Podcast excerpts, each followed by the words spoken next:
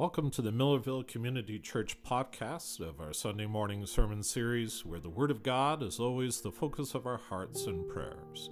MCC is a non denominational country style church, just a short 20 minute drive from Calgary, Alberta, Canada. This live recording is made possible by the generous donation and support of our subscribers. If you would like to join the growing community of seekers and believers who support MCC podcasts, just go to our website, www.millervillechurch.org. And now, here is a message from Sunday morning at MCC. We've been doing a wonderful series today. Uh, we're wrapping it up. On Mother's Day, we started it. On Father's Day, we're wrapping it up, and we're looking at uh, family and the, the faith that families can have and how they can build on that. And uh, I've been giving you a few key points uh, that you can remember from each sermon. I met Mr. Timothy this week, and he came up and rattled off every point that I've been preaching on. So if he can remember him, you should remember him, right? So uh, we're going to put a cheat slide up so you can remember what they are. So uh, we've been going from Abraham, Isaac, and Jacob. We looked at Mary's and Joseph and the birth of Jesus Christ. We've been learning that uh, the golden rules that you can build on your families are God's house, God's rules, God's house, God rules, God's house, God's choice, God's house, God's voice. And that's what we learned last Sunday, God's voice in our midst as we become Annas and uh, speaking out about uh, the blessing that children are in our life. I hope you found a, a, mom or a dad or a parent or last week and encouraged them to hang in there, for they are raising up the promises of God in our children. This, uh, I've been enjoying this so much, uh, digging deeper into this and learning so much from the Lord. A lot of people think I know all this stuff, but actually, I just, the Lord shows me and I just go with it. So um, I'm just thrilled as I get to dig and uh, seek the Lord and uh, bring this message to you of what He reveals and what He shows along the way. And as we're getting down further into it, we're learning about uh, how important families are. I really think families are absolutely critical, especially the family of God, the children of God that are here today. Many have told me that you are uh, letting other people in your families know about this series so that they can uh, read the message and hear the podcast, and uh, they can go online and, and, listen to it, and they're being encouraged by it. So, this brings me to our last message on Father's Day. And it's not to extol the fathers that are here, and I'm not here to scold fathers that are here. We're not going to do either of that or dads that you might have done, known in the past. Today we go back to the original father, the first father, the father of all fathers. And I'm not talking about Adam, because Adam was not the first father. We have uh, considered Abraham, we have considered Isaac, Jacob, Mary, and Joseph in the Bible. Now we find ourselves at the ultimate parent in Father God Himself. And today we're going to learn one of our last and our greatest foundations of truth for our series. It's God's house, it's God's family. It belongs to Him. Turn with me in your Bibles. If you've got them, we're going to the book of Ephesians, and we're going down to uh, chapter 3. And uh, as you skim down chapter 3, you'll find verse 14, and some of you have a paragraph break there with a title to it. And this is a prayer that is being made on behalf of Paul to the church in Ephesus. Ephesians chapter 3, verses 14 on. In verse 14 it says, For this reason I bow my knees before my Father, from whom every family in heaven on earth derive its name, that he would grant you, according to his riches of glory, to be strengthened with power through his Spirit in the inner man do you know the difference between a biological father and a real father? This is a critical issue in our day, is to know the difference. In the 1960s, any of you remember the 1960s? Oh my goodness. I to my children anything before the year 2000 was dinosaurs. right? The last millennium. But back in the ancient times, in the 1960s, we had a thing called the sexual revolution. I don't know if you remember that. But uh, during that age, uh, society tried to convince us that it was all right to do whatever you want sexually, that there were no more uh, cultural norms of forcing things called fornication or adultery or anything like that. Just go out and enjoy yourselves. Free love and peace, and the hippie movement got going that was a period, and it's been often described, I'm not the first one to describe it this way, as rebellion against God's rules. It was saying, we're no longer going to do what God says, we're going to do whatever feels right. And when you rebel against God's rules, the first principle we learned in this series, there are consequences. And since the 1960s, there have been millions of babies who have been aborted because of that principle and that rebellion. There have been millions of families shattered into pieces where children grew up without fathers. And this has led to economic disasters for all those homes as they went through those divorces and trials. And this has collapsed the moral code of our very culture in an all really got going back in the 1960s. One of the greatest tragedies of the, that age is the loss of what it means to be a father or to be loved by a father. And it has weakened our entire culture. Some don't even want to refer to God as Father anymore because of what began in the 1960s. I tell you this because I'm old enough to know this history. Someday it'll all be forgotten. But that's where the rebellion began in full force. God is the Father, and He has created us. But there are many who don't recognize Him to be their true Father. Do you understand what I'm saying?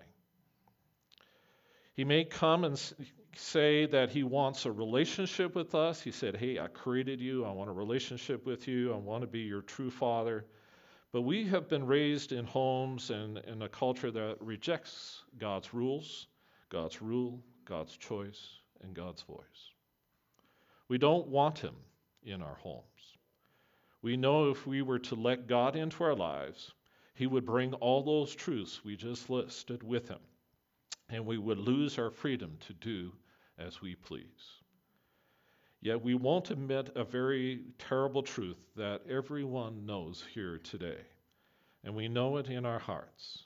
Our homes are in ruins because God is not allowed to be our Father. Father God wants to be more than just our Creator, the one who made everyone. He wants to be the Father's in our hearts. He wants to be a real dad to us. And if he is not your Father God, taking first place in your hearts, then he is not your true Father, and you are lost in the rebellion that has seized this world. Jesus uh, encountered people in his day, they thought that just because of their birth, because they belonged to Abraham's descendants by DNA, that God was their father by birth. They thought they were in. I've met uh, Americans in the United States. They thought because they were born American, they were Christian. I've met Canadians who think the very same thing. Well, I was born into Canada, I must be a Christian. And there are people who thought just because they parents dragged you to church, combed your hair, and told you to be quiet, you must be a Christian. And you, Father God, must be your father. Or you might think the more liberal worldview, well, God made us all, then we're all his children, right? We all are created by him, we all belong to Father God. Uh, but that is not necessarily true. Verse 15 that I read earlier, it says, From whom every family in heaven derives its name.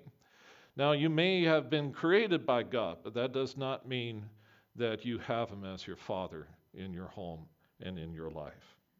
Jesus went to the people who thought, the Jewish people thought they were Father God was their father by birth in John 8, 42 to 42. And he said this Jesus said to them, If God, if, important, whenever you read, scripture, pay attention to the if. And then look for the then, all right? If God were your father, you would love me. For I proceed forth and have come from God. And Jesus was being gentle with that. He wasn't just from God, he was God in the flesh. For I have not even come of my own initiative, but he sent me. Why do you not understand what I am saying? It is because you cannot hear my words. You are of your father, the devil, and you want to do the desires of your father. He was a murderer from the beginning and does not stand in truth because there is no truth in him. Whenever he speaks a lie, he speaks from his own nature, for he is a liar and the father of lies. There are two fathers mentioned in the scriptures there is God the Father, and then Satan himself, who is the father of many. And the one that we belong to is the one we love. Jesus said, You can't serve two masters. You're going to learn to love one, and you're going to learn to hate the other. And these two dads are very different. Any of you here had more than one dad? Have you ever had to choose between dads? Have you learned to love one more than another? Have their agendas been very different? Well, there are Father God out there, and He wants to be your true Father, but you can only do that if you truly love Him. Every good thing we have received. If you got anything good in your life, do you have anything good in your life? If you have anything good in your life, it comes from Father God, including family. God is the original Father, not just in creating us, but in His love and His care and His careful attention to us. All over the world, people know what a father ought to be, right? When people go into therapy over the damage since the 1960s that has occurred to the family, one of the biggest issues they do in therapy is talk about their dads or the absence of their dads and their anger about it. Have children ever be, been angry at a father? Come on, fess up. All of you have been angry at fathers. We've all been there. And it's because we all have a sense of what a father ought to be. And there has been so few examples of the perfect father since what 1950s TV when when was there an image of that perfect father? Fathers are made fun of, or joked about, or ridiculed, and just bypassed completely altogether. Where did we get this universal understanding of what a father ought to be? I would suggest it to you it comes from the original Father. It comes from Father God. We all know His goodness and His blessings in our life, and we all hold all fathers up to that standard, and we just think it's not coming through the way it ought to come through. If you've got a ought in your life, it's because you have a sense that things should be more than what they are. We all know this universally. We all have this ideal in our heads and our hearts because it's in our very DNA of what it ought to be. Love of a father and the care of a family began with God Himself. He sustains by, that by God and will be brought to completion by God. One of my most favorite verses in the Bible is found in Colossians 1 16 through 17, because it has a, a, a universal complete understanding as we answer why there is evil in this world. Verse 16 of uh, Colossians chapter 1 says, For this, for by him all things were created, including you, both in heavens and on earth, visible and invisible, whether thrones, dominions, rulers, or authorities, all things were created by through him and for him. He is before all things, and in him all things hold together. I remember leading a gentleman to Christ in Minnesota with this passage. It doesn't sound like an evangelistic passage, does it? But I said uh, he was struggling with why is there evil in this world? Why is there so much hardship and struggle and pain? If God is a good God, why is there so much evil in this world? And I reversed it with this passage. I said, Do you think there's any good in this world? Well, yes. You know, I'm said I don't ask the question you ask. I ask, I can't believe there's any good in this world. And that it lasts. And that it's around and it's still around because my observation is things should rot, break, and die. Have you ever had to fix a fence? Has the roof ever need replacing and the foundations crumble? Has your body ever needed repair? And a little assistance along the way? As your eyesight slipped away? I, I've been in churches where people say, uh, Pastor, can you make the lettering on the screen a little larger? I can't read it. It's a little too fuzzy. Could you focus it better? Only to realize it's not the screen, it's your eyes. you notice that uh, some men start losing their hearing and they seem happier because they're not hearing everything as much as they used to. I'm surprised there's anything good in this world at all. The fact that there is good things in the world tells me that there's a God. Because it couldn't exist without his sustaining it. Against all odds, there is goodness in this world. All good things, including family, come from God. Evil is the taking of good things and twisting it to a different purpose intended by Father God all evil flows from rebellion to Father God, breaking the rules and breaking his heart. Isaiah 63:10 says this, "But they rebelled against him and grieved his Holy Spirit. So he became their enemy and fought against them." Hebrews 3:15 says, "Remember what it says, today when you hear his voice, don't harden your hearts as Israel did when they rebelled." And that's what rebellion against God's guidance is. So it should be clear that although we begin with God, we have lost our way when we rebel against God. Today, Father God calls us to repent of a rebellious heart that are hard towards Him and come back asking for forgiveness. If we will do that through Jesus Christ, we can do what uh, the scripture describes as being born again and receive a new heart that wants to do God's will. Paul gets down on his knees and he prays in his war room in this passage that every person he meets and talks to will repent and their sins will be saved, it will be forgiven, they'll be saved and born again. He keeps praying that all of us will be strengthened with the power through his Holy Spirit in the inner man. And we need that power if we're going to be obedient to Father God and not in rebellion to Him. That we want to know the redemption of our souls through the new birth. I want to be very clear on this, all right? God is not your Father until you repent of your sins and ask Jesus Christ to forgive them. When you do this, Jesus will wash the sins away and give you a new heart by placing the Holy Spirit in your spirit so you can be spiritually born again.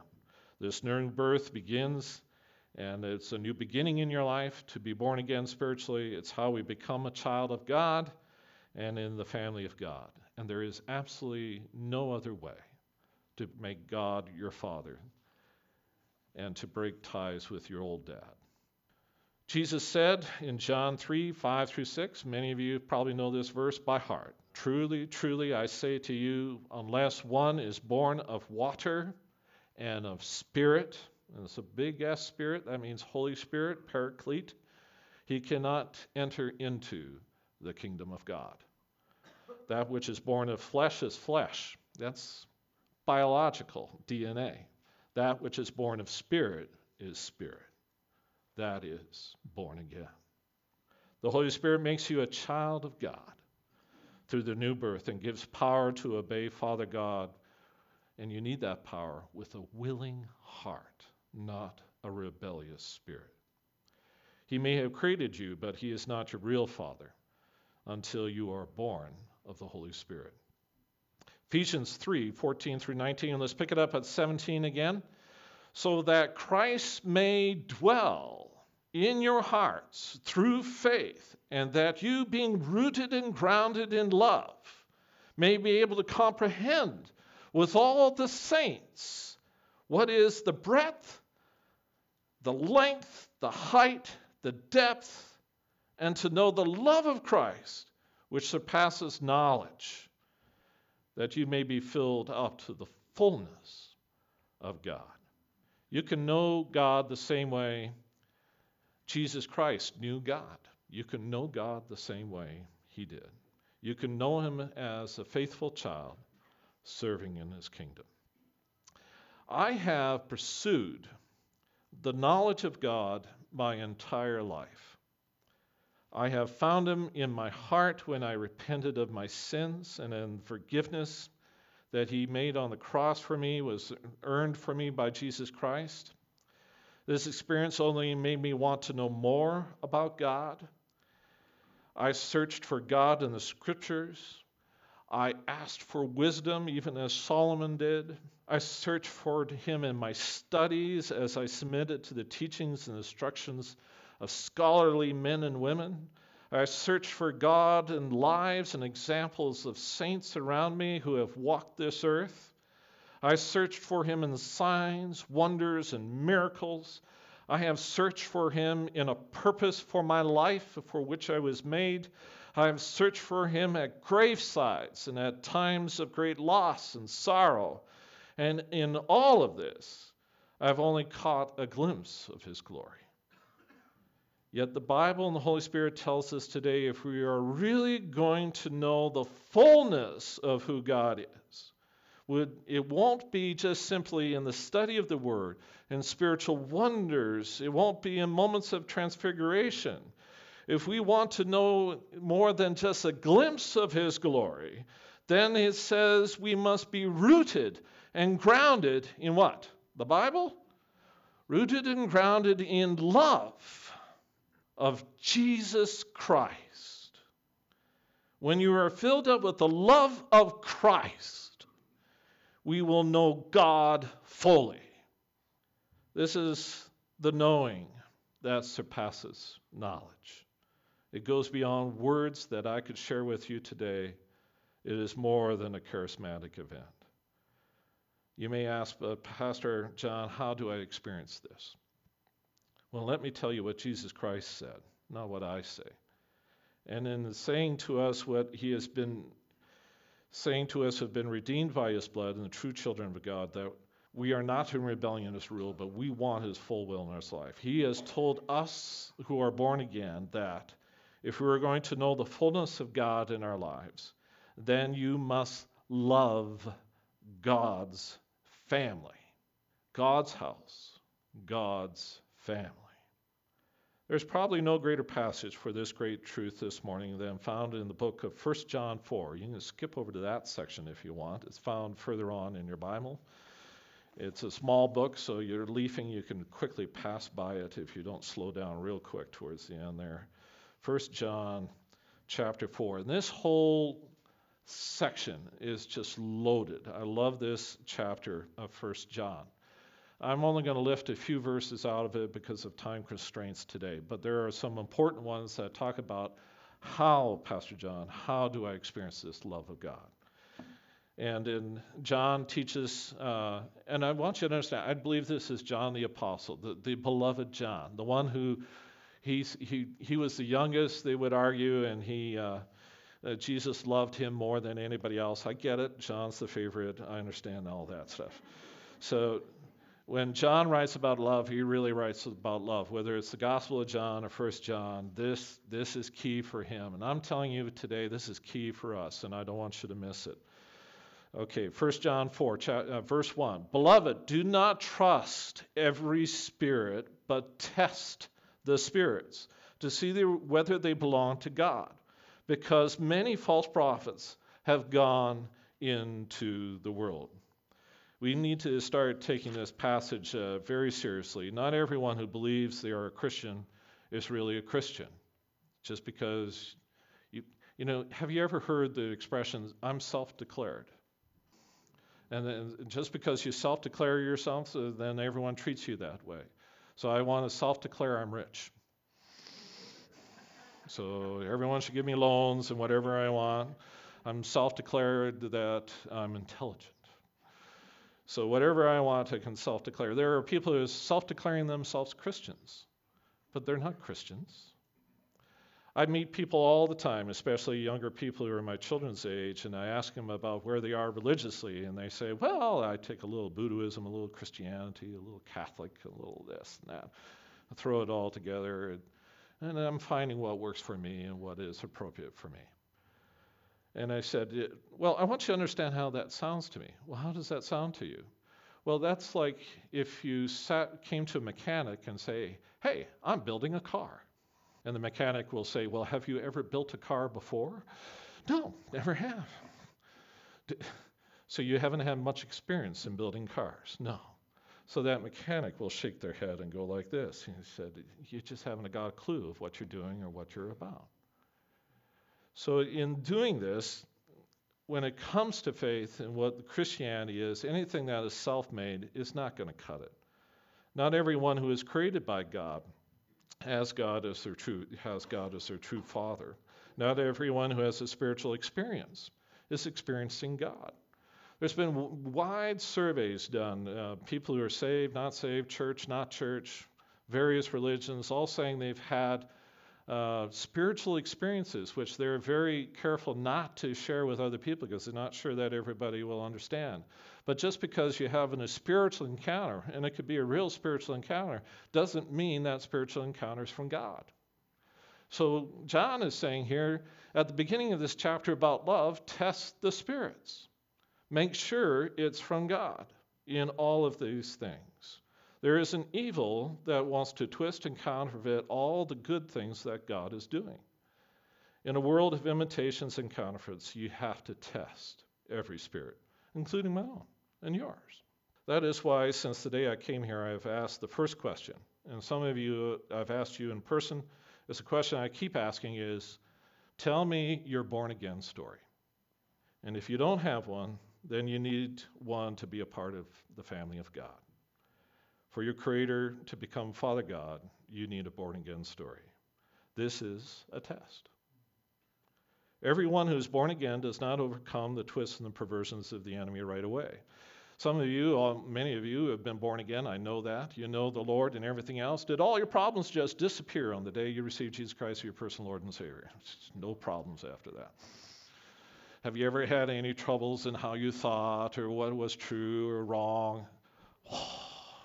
Listen, I've been around long enough to know that the battle doesn't end on that day, it goes on.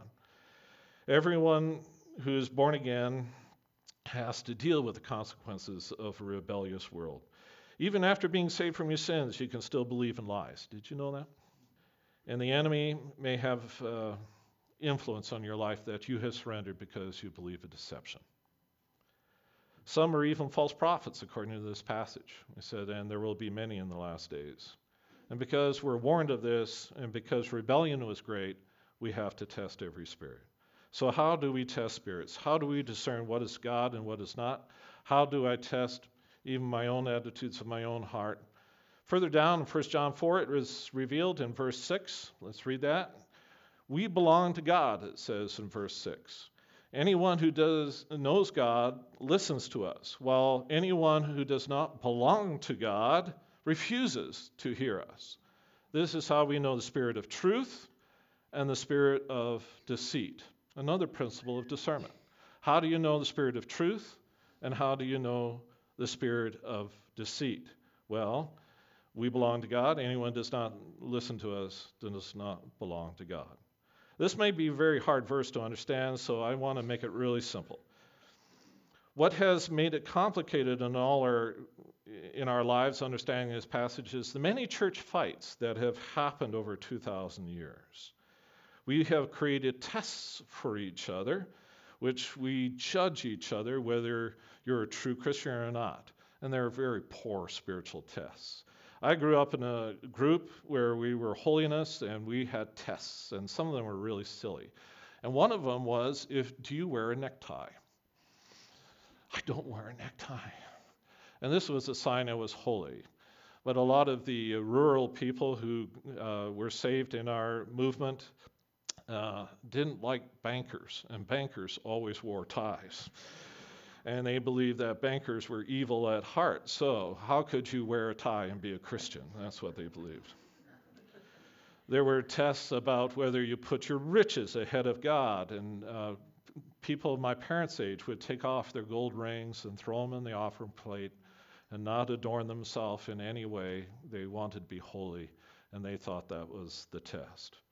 We have had tests about how often you attend church, whether you were baptized correctly, whether you believe in the right doctrines or whether you believe in the wrong doctrines. And we have had one test after another. So when we read this passage, we really get confused because we wonder which one of these tests are we referring to when we say they don't hear us, they don't listen to what we are saying. Do we wear the right clothes? Do we act the right way? Do we believe the right things? Do you support the right cause? Do you have the right spiritual gifts? Even that was a test. These are just a few of the tests that I know of th- throughout the history of the church. So, how do we discern between the spirit of truth, which is the Holy Spirit, the spirit of deceit, which is the enemy that whispers his lies to us? It is very simply in this passage our belonging to God. That's it. Our belonging to God. To put it simply, I will believe a brother over a stranger any day.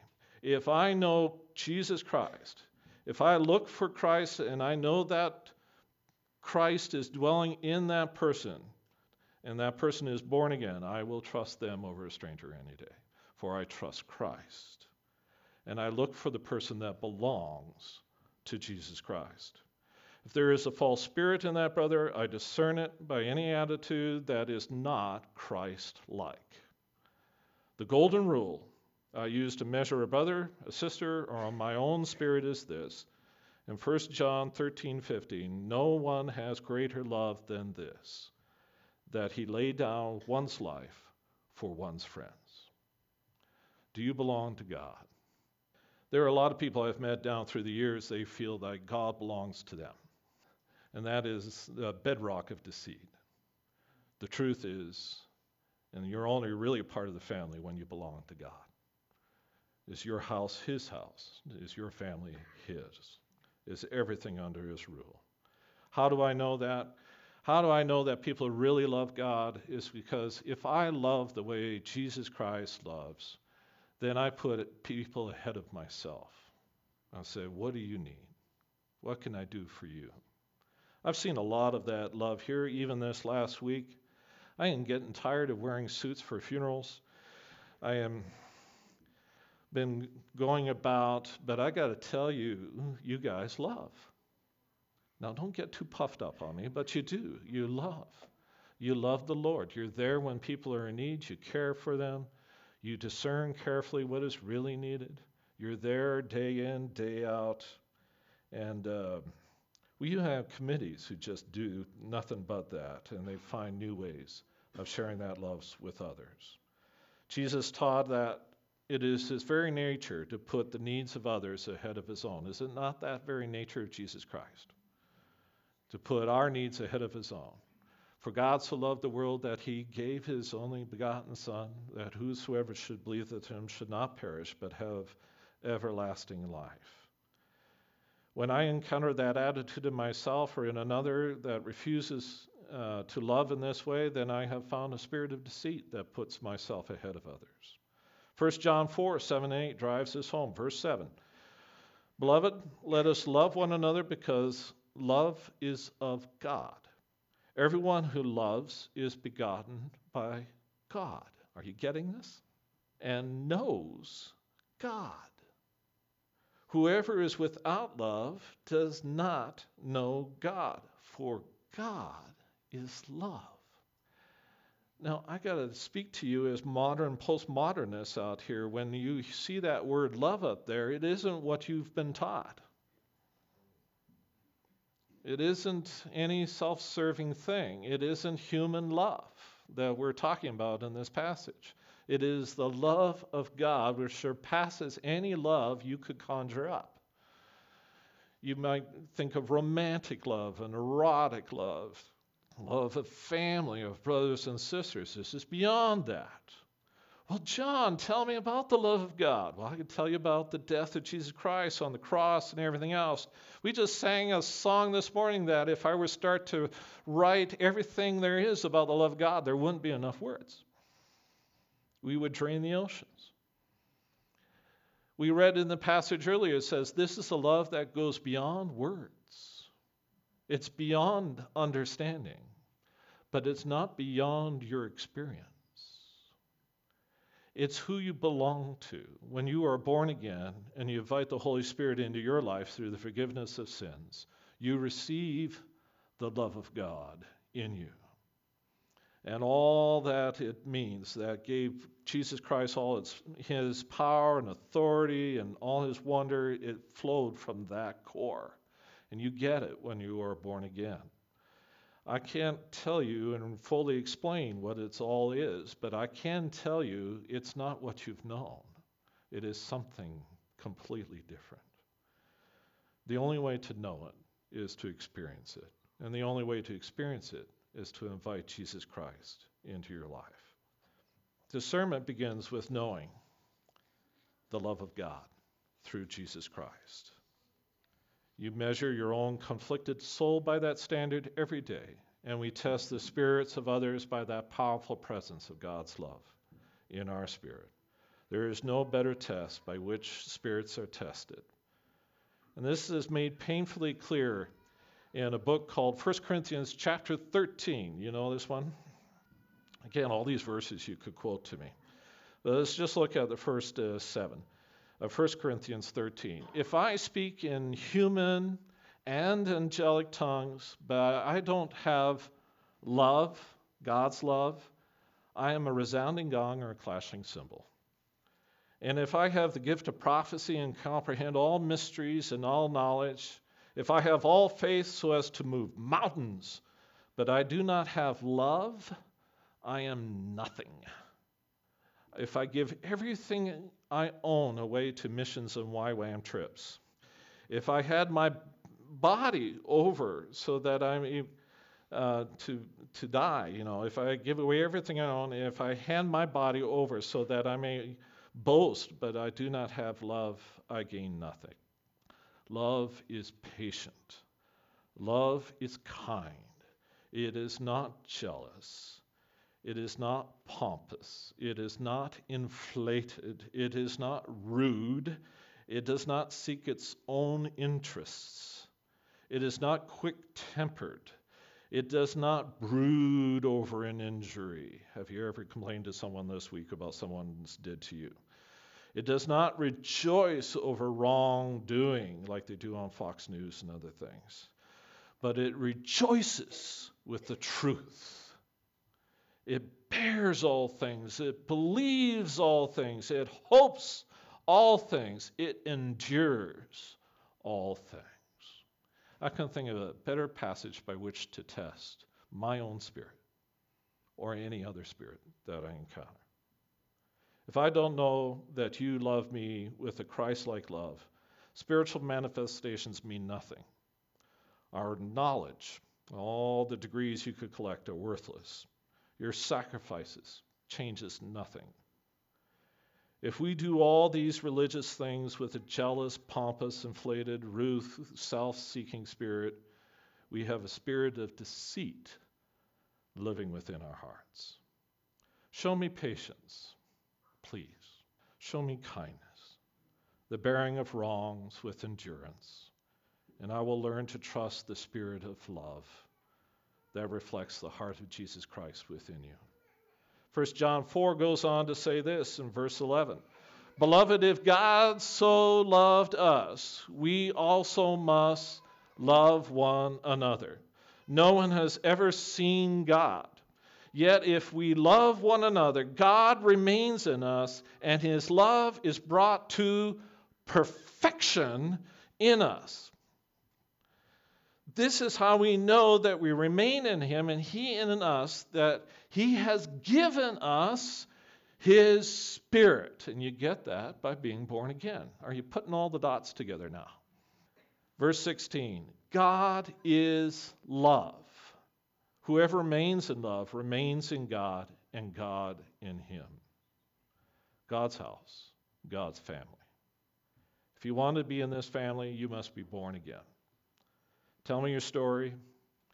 If you don't have a story, come up to the front after the service, and I and the elders will show you how to be born again. And you'll walk out of here a child of God. There's no reason not to.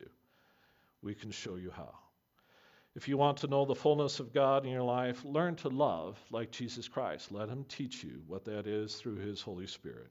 Test your own spirit, the others and other spirits by the DNA of the love of God. Reject the spirit of deceit, that is a jealous, pompous, inflated, rude, self seeking spirit. Embrace the Holy Spirit of truth, which displays kindness, patience, long bearing, wrongs, and endurance. This is the commandment we find in 1 John 4:21. This is the commandment we have from him. Whoever loves God must also must also love his brother we must love one another. And by this, we know the love of God. We're going to wrap up this service with a prayer, and then we're going to dismiss. But as we do so, we want you to know that I and, and the elders will be up front to pray for you. And we would love to hear your born again stories. If you're not sure, we would like to discern with you, test the spirits to know if you're born again. If you know you're not born again and you want to be, there's no reason for you not to be. We can help you be born again today, to know the joy that we have known in our lives. There is no greater thing. There, you might be worried about your money and your health and your finances and your, uh, what other people think about you today, but I'm going to tell you this is the last thing you'll ever need. It's the first thing you ever need. There's nothing more important this day than to know the love of God, Father God, as your Father, and to turn away from rebellion and turn to His obedient will in your life. If you could do that today, we would be happy to be here with you. This is your invitation. So, in a moment, you're going to all be distracted and uh, everyone will be talking to you. But if you know you need to do this, uh, just say, Excuse me, I got to go up front. And come up here, and we'll be here waiting for you. My promise to you is that I will be here as long as it takes. If there's a line of people and you still want to talk, please be patient and wait and uh, be patient and kind. We put others ahead of yourself, but we will stay here. If this, if I'm still here next week, that's fine. We'll just stay and we'll get this work done. Right? This is important. Would you stand with me and let's close in a prayer? Almighty God, we thank you for your grace and your mercy that is with us all the time for the message that we have heard today and what you intend to do in our midst. We thank you, Lord, for what you are speaking to each heart, for how the Spirit is tested by the love of God. We know that a lot of things will come and go, and mountains will fall into the sea, and things we have counted on will all fall away. But we know this one rock that we build on, Lord, will never crumble. This foundation of Jesus Christ on which every believer builds will never pass away. And we thank you, Lord, that we can begin again on that foundation. We can know for sure. I pray, Lord, that uh, no one would leave here today that's unsure, who needs that in their life. I pray, Lord, they would receive it today, that they'd be willing to do that work. I pray your blessing on every person here, on every soul and every heart. I pray for your will to reign and to be mighty over them.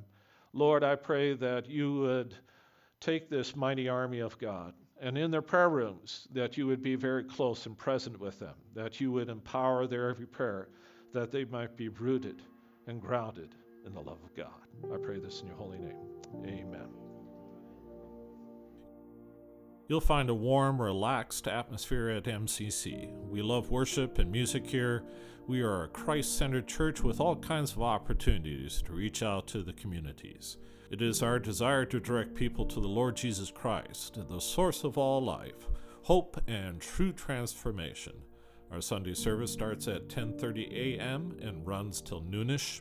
We are a non denominational evangelical congregation, so all are welcome. Coffee and snacks are served, children's church and childcare are available.